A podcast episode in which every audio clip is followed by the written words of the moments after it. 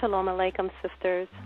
This is uh, Nava Michaels here with um, Nava in the House of Sarah, and I welcome each and every one. It seems like it's been a very long time since I've last met with you all. Uh, we have a very serious uh, topic to discuss today. Uh, actually, every every subject that I've talked about has always been serious, but this one, this one is something unfortunately we're having to deal with in in Israel. We shouldn't, but we do, and it's called domestic violence. And before we get into it, I would like to pray with everyone. So if everyone would just please pray with me. Father, we desire to live according to the spirit of life in Messiah Yeshua. The spirit of life in Messiah, like a strong wind, Father, has magnificently cleared the air, freeing us from a fated lifetime of, of brutal tyranny at the hands of abuse. And since we're now free, it's our desire to forget those things that lie behind and strain forward to what lies ahead. We press on toward the goal to win the prize to which you and Yeshua are calling us upward. The past will no longer control our thinking patterns or our behavior. We praise you, Father. We're new creatures in Messiah. Old things have passed away, and behold, all things have become new. We declare and decree that henceforth we will walk in newness of life. Forgive us, Father, for self hatred and self condemnation. We are your children. You sent Yeshua, your arm, your salvation, that we might have life and have it more abundantly. Thank you for the blood of Yeshua that makes us whole. It is our desire to throw away all spoiled virtue and cancerous evil. In simple humility, Father, we let our gardener, you, Lord, landscape us with the Torah, which sets us free making a sanctified and redeemed garden of our life. Father, by your grace, we forgive our abusers and ask you to bring them to Teshuvah. B'Shem Yeshua, in the name of Yeshua, we pray. Amen. Now, the title of this of this uh, program is called "There Is a Cure," and it's going to be an ongoing uh, uh, broadcast because it's it's the outcry of of sisters that we have been hearing lately uh, has gotten to the point where we just basically almost need to stop what we're doing and and just take the time and deal with this situation until complete healing has been established. As it says in Isaiah 62, I will not keep silent until Jerusalem is a praise. And how can Jerusalem be a praise? How can it be a glory when there are uh, 70% of women and children just in, in Israel alone where domestic violence is being committed and it goes unreported, if that gives you an idea. So, we're going to be discussing and ministering on this epidemic, one that touches us all. And um, let me give you some statistics so you can have an understanding. As I've already mentioned, 70% of domestic violence, um, according to a study from the University of Haifa, 70% of domestic violence um, in Israel, and nearly one in two children go unreported. Batterers or incest offenders will reoffend unless they get specialized treatment. Offenders against children minimize, lie, and deny their abusive behavior. Offenders cannot follow through on their good intentions or genuine remorse without help from the outside. Treatment of offenders is most effective when it's ordered and monitored by the courts. The secret of the child's abuse must be broken in order to get help to the victim and offender. Clergy persons do not have all the skills and resources necessary to treat offenders or to assist victims. And I know that firsthand. Quick forgiveness is likely to be cheap grace and is unlikely to lead to repentance. Now, what are the signs of, of, an abusive relationship? What are the warning signs of domestic abuse and domestic violence? Are you being abused? Is this abuse? And to the average person, asking yourself, Am I being abused? or not knowing if you're being abused seems a little strange. But many people who are in abusive relationships have been experiencing some sort of, of abuse since early childhood. If you've been exposed to abusive behavior for years, you can become accustomed to it. It's your normal in life. So living with an abuser seems perfectly acceptable, believe it or not. That's why many victims are, are shocked when they finally realize that they're being abused. So the, here are 50 questions that I want you to ask yourself. Now, this broadcast will be archived. I'm not going to ask you to write it down because I'm going to be going pretty quickly for the sake of time. But please return and listen to this broadcast again and answer the questions. But right now, just do it mentally. Number one, does your partner have a bad temper? Number two, do you live in fear of your partner? Three, does it feel like you have to walk on eggshells at times so that he or she will not explode? Has your partner threatened to harm you, the children, pets, or anything else? Is your partner violent toward you or the children? Has your partner ever threatened to kill you? Has your partner ever physically hurt you? Has your partner ever made a gesture of harm toward you? For example, put hands around your neck or imitated holding a knife or gun? Do you fear going home? Is your partner unpredictable? Has your partner threatened to take your children away, especially if you've tried to leave the relationship? Has your partner tried convincing you that he or she will report you or prove that you're an unfit parent and take the kids away permanently if you leave? Is your partner cruel to animals? Do they destroy your property or your children's? Has your partner destroyed household or work related property? Has your partner ever threatened to commit suicide, especially if you try to leave? Have they ever abandoned you, left you places, or locked you out? Are you afraid they may kill you? Do you feel emotionally numb? Do you feel that there is nowhere to turn for help? Do you feel you're alone, helpless, trapped, isolated? Does your partner completely control you? Do you blame yourself for the abuse? Do they tell you that you caused him or her to abuse you or the children? Do they blame the violence on stress, alcohol, drugs, money worries, work problems, house not clean, bad behavior of the children, etc.? When seeking medical help, do you lie about the bruising, broken bones, stab wounds, etc.? Do you lie about your partner's real behavior? Do you believe that you're the crazy one in the family? Do you believe that you may be overreacting to your partner's abusive behavior? Do you minimize it? Do you feel as if you can never do anything right for your partner? Do you live in fear that they would take your children from you? Do you feel that the only way out of your relationship is if your partner is dead? Do you fantasize about killing your partner? Do you take the brunt of the abuse so that the children don't have to? Do they keep you from seeing friends and family, keep you from working, keep you from volunteering? Are you embarrassed or humiliated about your partner's behavior and because of that do not invite people over? Has your partner ever stopped you from doing what you want to do? Do they question where you've been or where you're going? Is your partner jealous or possessive? Does your partner check up on you? Does your partner limit the time you can go places, like you can go to the market but must come straight home? You're given no more than, say, 30 minutes. Does your partner continue, continually accuse you of having an affair? Does your partner abuse you verbally? Do they embarrass you, harass you, criticize you in front of others? Do they minimize, mock, or insult what you think or say? Were you abused as a child, or did you grow up with domestic violence in the household? Was your partner abused as a child or grew up with domestic violence in the household? Does your partner have low self esteem? Is your partner kind, giving, or loving after a bout of violence? Have they made promises to change? Have they promised never to do it again? Has your partner promised to get help if you come back? Now, the more you answer yes to these signs of an abusive relationship, the higher the possibility that you are in an abusive relationship. Now, after hearing this, the question may come up if I answered yes to, say, five or six questions, does that mean I'm in an abusive relationship? And to answer that question, it's hard to answer it because every situation is different. Yet, I would strongly encourage you to please continue to seek help, continue to learn about abuse and domestic violence. I do have a group on Facebook called For Zion's Sake, uh, where you can find all the support that you need.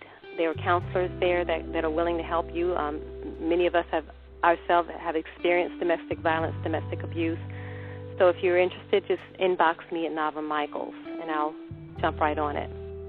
Now, there is a progression of domestic violence. There are five phases. Five phases. Uh, phase one is the pre-battering violence uh, verbal verbal abuse, like uh, and, and also hitting objects, throwing objects, breaking, making threats, increased tension, anger, blaming, arguing. Uh, when abusers hit or break objects or make threats, almost 100% resort to battering. Phase two is the beginning levels pushing, grabbing, restraining. This is when it becomes physical. Not hitting yet, but pushing, grabbing, and restraining. Phase three, moderate levels slapping, pinching, kicking, pulling hair. Phase four, severe levels hitting, choking, beating with objects, use of weapons, and rape by intimidation, threat, or force. Phase five is a calm stage. The abuser may deny or rationalize the violence. He may apologize or promise not to repeat the abuse. The progression of DV may alternate from tension building, where where you feel like you're walking on eggshells to avoid the abuse, to the apologetic and the remorseful abuser after an incident has taken place. Each relationship is different. Now, there's a syndrome amongst uh, abusers. It's called the sweet baby syndrome, and this is how he gets you to come back. Pay very close attention. If you don't hear anything else in this broadcast, please make note of this. Number one, the honeymoon syndrome. Any bribe that will get you to return to him, also known as hearts and flowers. Number two is the super dad syndrome. He tells you that he'll be a great dad if you return. This works especially if he's neglected the children in the past.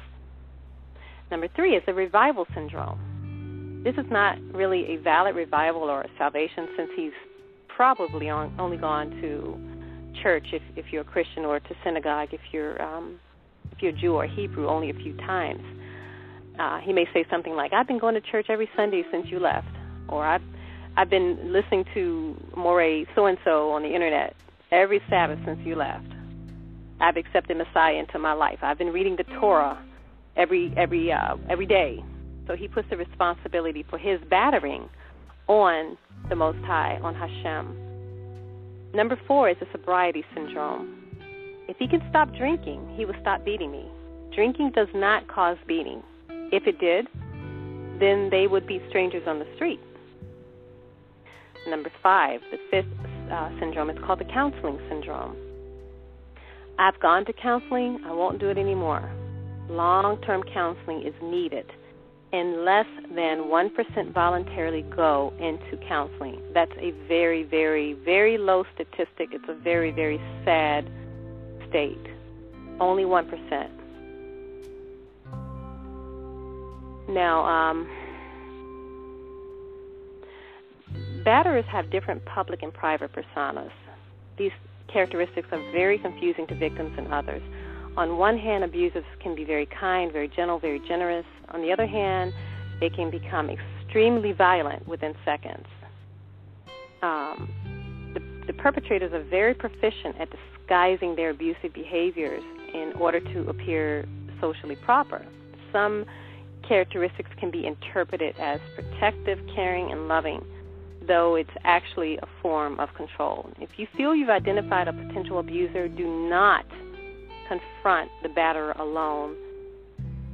Please use and study all the resources that I'll be giving you here, as well as, like I said, go to our group. Um, speak to me about adding you to our group, Group for Zion's Sake. Um, just arm yourself before making any decisions. And there are loads of information on the internet as well. It's, it's uh, also YouTube videos. Um, we, we, are definitely here to help. Now there's, um, I believe I have 30. Yeah, this these are 30 signs, uh, 30 profile signs of an abuser. Number one, he's excessive. He or she actually is excessively or pathologically jealous, verbally abusive, cruelty to animals or children, blames others for problems, blames others for actions, blames circumstances for his problems, blames alcohol, drugs for anger, blames others for bad temper or feelings, have a very low self esteem, um, unrealistic expectations or demands, isolate partner from family, friends, work, and um, religious affiliations, controlling behavior, prone to hypersensitivity, dual personalities. That's a big one. Dr. Jekyll and, Mr. Hyde personality. They belittle the partner, uncontrolled or quick tempered personality, reacts in rage unexpectedly, personality disorder, manipulative, has addictive behaviors like alcohol, gambling, drugs, sex, mm. porn, overeating, minimizes or denies abuse, rationalizes violence and abuse, criminal record, promise he'll change, asks for another chance, uses guilt about religion, love, or family to keep partner from leaving. Stubborn, obstinate, rude, inflexible, unrelenting. Believes in rigid gender roles. Regards violent behavior as acceptable. Threatens to abuse children. And they also abuse children. Actually, I made a mistake. There are actually 47. Um, they may abuse pets. They may seem loving, charming, kind, and helpful to outsiders. They're very closed minded uh, continual threats of violence, break or strike objects, tight control over finances, quick involvement, uses force during sex, extreme dependency on relationship, sees violence as a tension releaser, feels he has God-given right to discipline if partner is not obedient. Grown up in abusive home, that's a big one. Very possessive towards her and children, another big one. Threatens to kill self or partner, denies abuse ever happened, says he can't change without help and support from the partner. Another big flag. And the last one is that he claims the partner is the one who needs therapy. That's very typical, unfortunately. Um, so moving along, uh, so I know that was a pretty hard hitting uh, intro there.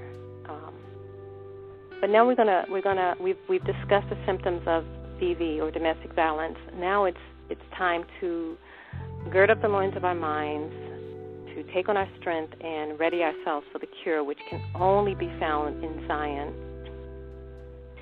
Now, being a naturopathic natural wellness consultant, I tell people all the time that naturopathic healing versus allopathic or traditional treatment relies on the proactive monitoring and self help of the one suffering. In essence, whether it's through genetics, ignorance, we've unfortunately found ourselves in a dangerous situation, and it's up to us, with the help of Hashem, to begin making that transition out of Babylon to Zion, to that place of completeness, that place of wholeness and soundness, the place where we regain our sight, our heritage of peace.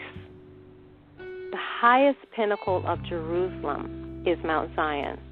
Spiritually, this is the summit, the place that we as DV survivors strive to arrive to. We all know that in order to receive the remedy, the cure, there must be a proper diagnosis based on a set of symptoms. Now, as some of you ladies know, I also am a severe domestic violence survivor of 32 years. I use the word survivor because just like any malignant disease of the body, violence, whether it's an attack against the, the mind, the body, or the spirit, by its nature has a tendency to attack and take over the intended victim.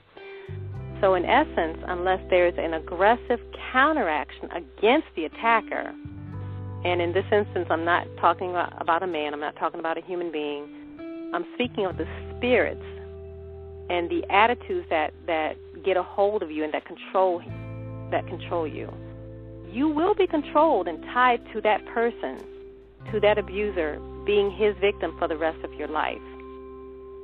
Some sisters who've been hurt by abuse wind up harboring spirits of bitterness and rejection and begin to employ weapons of the flesh via the uncontrolled tongue. Uh, hateful attitudes and thoughts, sometimes a whore's forehead, I don't know if anyone has ever heard that term, but it's, it's another term for stubbornness. Uh, rebellion, which attracts spirits of idolatry and witchcraft.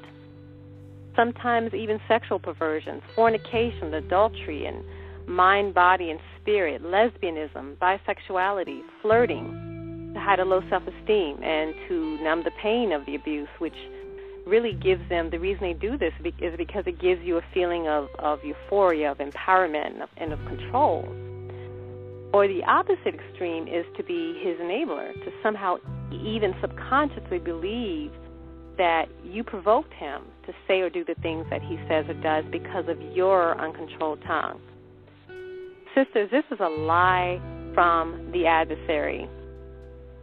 The truth of the matter is that the spirits of violence are familiar spirits. They are generational spirits and families that pass to the third and fourth generation of those who don't have a heart after Hashem, of those who hate him or whose hearts have not been circumcised by the living Torah, by the Ruach. In the uh, apostolic writings, it says 1 Corinthians 3:17 it mentions that the first way to Zion is through a perfect sacrifice applied. Now I'm just going to give reference to these to these scriptures. I want you to look into them for yourself. It's 1 Corinthians 3:17. We need a sacrifice. The very mountain Moriah, which the Akedah, which is the offering of Isaac, was performed, is the same place in which was the Holocaust of Yeshua, the sacrifice of Yeshua. All of Israel was in the loins of Isaac, yet unborn, and it was a ram in the thicket that was offered in his place, in Isaac's place. Therefore, all of Israel was saved by that same substitutionary death.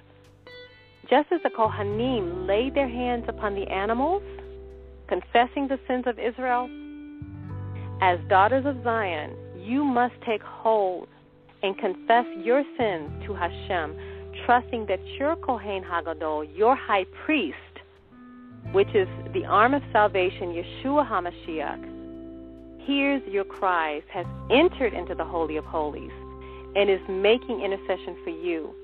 Your whole self is regarded by Hashem as a temple, a sacred place. Just as Hashem does not want a temple defiled by violence, neither does he want you to be harmed. His Ruach dwells in you and makes you kadosh. You deserve to live without fear and without continued abuse. The next two scriptures are can be found in, in um, John or Yochanan 8:36 and in Galatians 4:26. Uh, briefly, Brit Hadashah teaches us that whomsoever the Son sets free is free indeed. That's found in Yochanan 8:36. It's through Yeshua's obedience, through the Son's obedience, via the work of the Spirit, the Ruach, that we are born from above. The Jerusalem, as Galatians 4:26 mentions, which is the mother of us all, which is free is that place and where we become citizens. And through your trust in Him, that you are identified with His death and resurrection. You are a woman in which was paid the 30 shekels to deliver your soul from any bondage domestic violence, domestic abuse, sexual perversions, anything. Anything from your past, your present, and your future. You're valued in His eyes. You're valued in His eyes. Yeshua died and rose at that place of freedom, which is Zion in Jerusalem. Physically, he died so that you will be like him and be delivered from your place of bondage. Yeshua took your place. He was your substitute, being that unfaithful bride in your stead. Proverbs 12:25 is the next reference uh, it speaks about how uh, anxiety in the heart and what it does, and how a, a word spoken basically relieves us from that anxiety. We need to have people in our lives who we respect and to whom we turn to for advice. Now, Torah has always advocated the idea of having someone to speak with.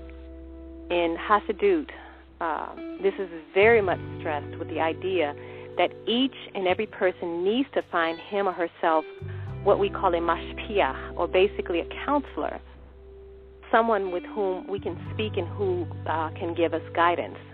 And uh, this is what we offer in For Zion's sake. Uh, we have mashpiot, uh, counselors who can who can give you that guidance, and just to have a friend, someone that can speak with you and help bring you to that place of deliverance and healing uh, I, our sages teach in the Ethics of the Fathers, it says in Hebrew, Asela haraz, or make for yourself a teacher.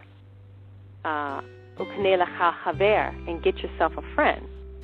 Make for yourself a teacher, get yourself a friend.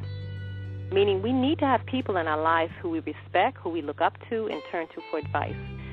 We can't go it alone, especially when we're dealing with domestic violence. And it looks like my time is beginning to run out.